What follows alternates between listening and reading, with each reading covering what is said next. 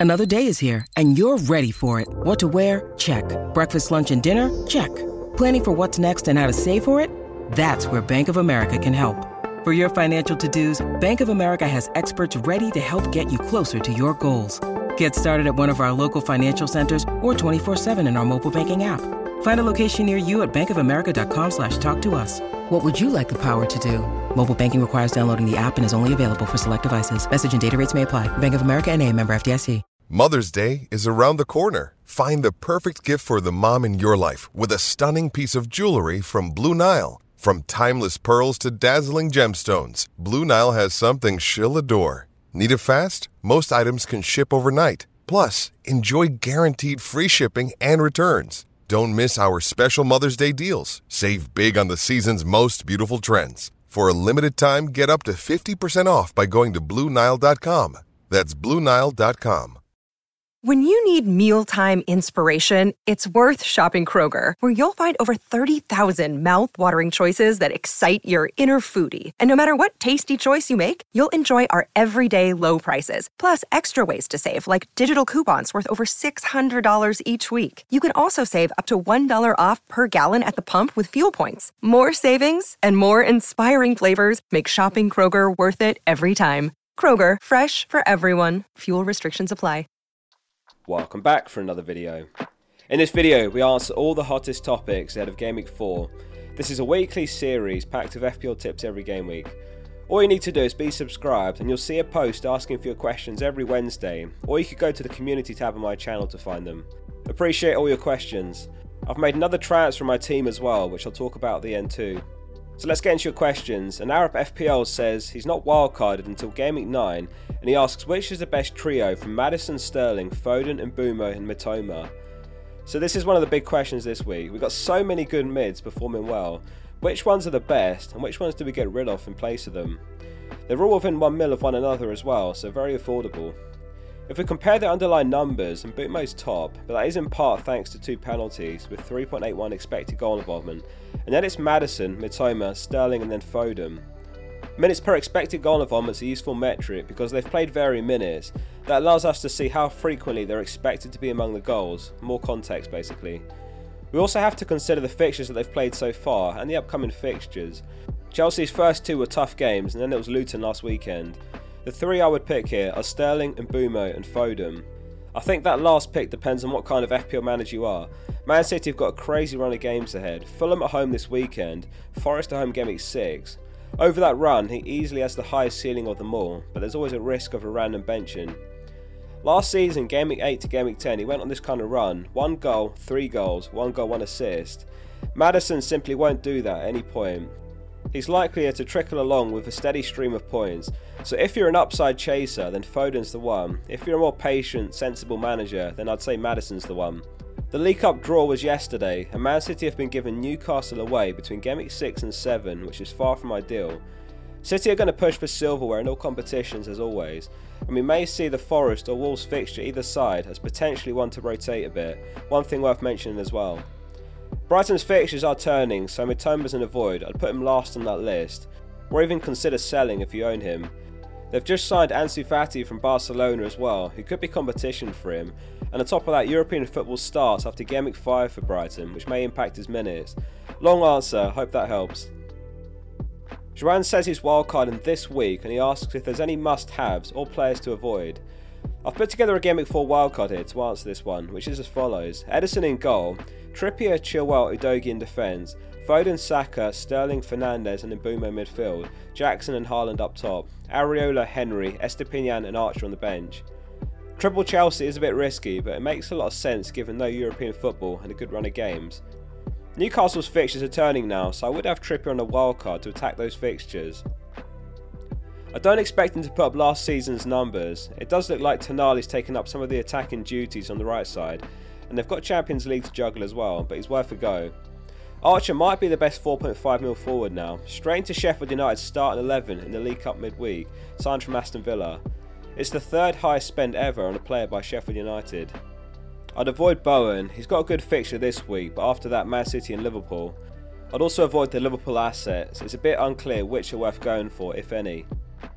Pokefire Flower has got both Ederson and Areola, has used Ederson the last three game weeks, but is considering Areola who's got Luton away. So for this one, I would refer to the clean sheet odds, and this is how I tend to decide goalkeeper and defender dilemmas. So these are the game 4 clean sheet odds. Man City are top with a 52% chance, West Ham 37.5% chance, so nice and simple this one, start Ederson. Good news Chilwell owners by the way, or even Gusto and Sanchez owners. Chelsea are second here with a 47% chance to Forest. Fulham rock bottom, 7% chance away to City, Forest and Villa with a 12% chance. So let's have a look at the experts transfers this week using the data from the expert series. That video is out tomorrow, so make sure you subscribe to the channel. Martinelli to Sterling, their most popular moves. Martinelli by no means a bad pick, but the same midfielders we talked about at the start of the video on paper are better picks. Some of them are selling Martinelli for Maddison instead. Both are moves that don't require extra money, so they're both popular moves, doable in one go. Gabriel's price continuing to fall, while Udogie's heading the opposite way, and that's another move that's possible with no spare money required. This season, Maddison's taken 7 shots in the box to Sterling's 6. They've both had two big chances, but Maddison's racked up the higher expected assists. I'd expect over the coming fixture run Sterling to move ahead in terms of expected goals. João Pedro to Jackson, another popular move, and that's one that we saw the experts making last week as well, and it's still a strong transfer this week. Don't be put off by it just because you're a week later than some. So the arrival of Ansu Fati from Barcelona could also be bad news for João Pedro. If he can't afford Jackson, then Wissa and Alvarez both great options as well. Next question, Chris Johnson's got a benching dilemma between Mitoma and Estupiñán. I'm expecting Brighton to concede in this one. They did in both fixtures last season and in their pre-season game against one another, so I'd back the attacker here and play Mitoma. I'll tend to always favour the attacker as they've got the more upside. Though there are some exceptions of course, like Estupiñán, where it's more of a decision to think over.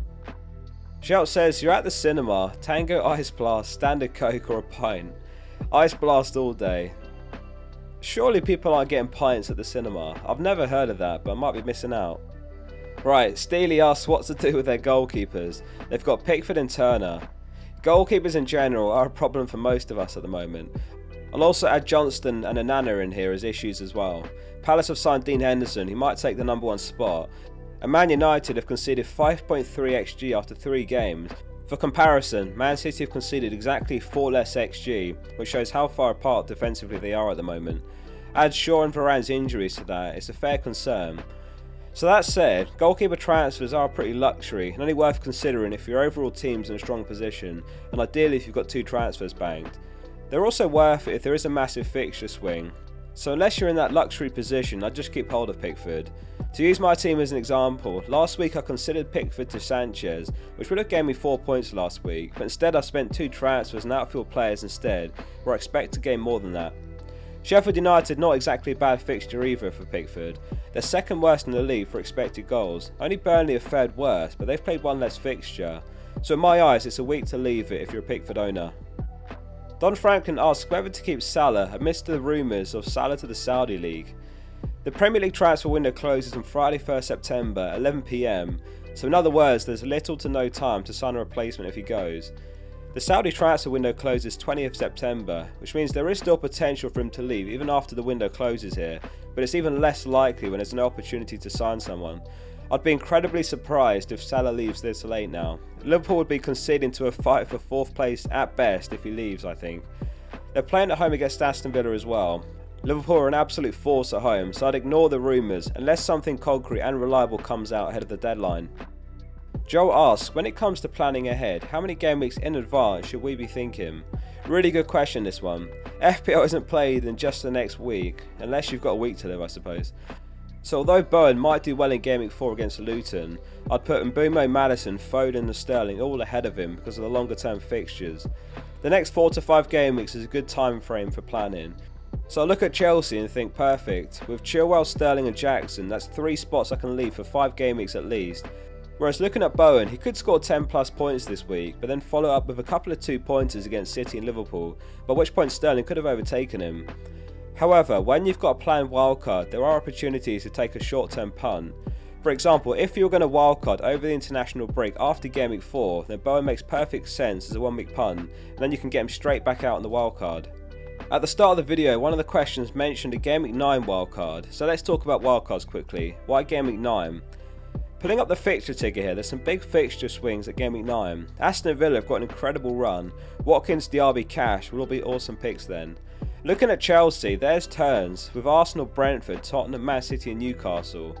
Some others that leap out here are Liverpool. If Salah's still around, then we could wildcard him in before Everton, Forest, and Luton. Game Week 9 is also an international break, so it lets you react to potential surprises over that break. You occasionally get some injuries over international breaks, so you're secure from that with unlimited transfers. My loose plan is a Game Week 9 wildcard, but keeping it flexible. Might need it sooner, or if my team's well set up over the break, I might even save it. And lastly, a quick update on my team. I've made one further transfer, decided to move early on Sterling ahead of a price rise, so this is how the team looks now.